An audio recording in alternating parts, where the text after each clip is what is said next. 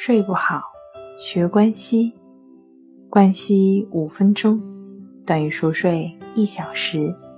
大家好，欢迎来到重塑心灵，我是主播心理咨询师刘星。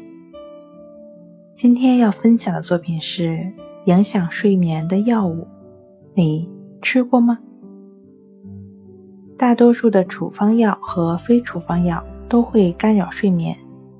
不是因为刺激作用，就是因为戒药效应。此外，这些药物也会抑制深度或者有梦睡眠，从而影响你的睡眠质量。如果你正在服用处方药，就问问医生，这些药物会不会影响睡眠，可不可以调整剂量，或者换成另外一种不会干扰睡眠的药物。在一些情况下。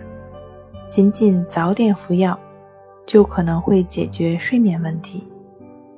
如果你正在服用非处方药，在不确定药物是否含有不利于睡眠的成分时，就要仔细的阅读药品标签或者请教药剂师。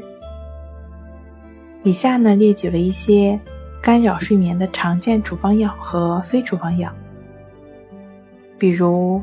含咖啡因的镇痛药，比如处方减肥药；比如含兴奋剂的鼻塞减充血剂；比如甲状腺激素；比如一些抗抑郁药；比如治疗帕金森病的药。好了，今天跟您分享到这儿，欢迎关注我们的微信公众账号“重塑心灵心理康复中心”。也可以添加 S U 零一一二三四五六七八九，与专业的咨询师对话，了解失眠的解决办法。那我们下期节目再见。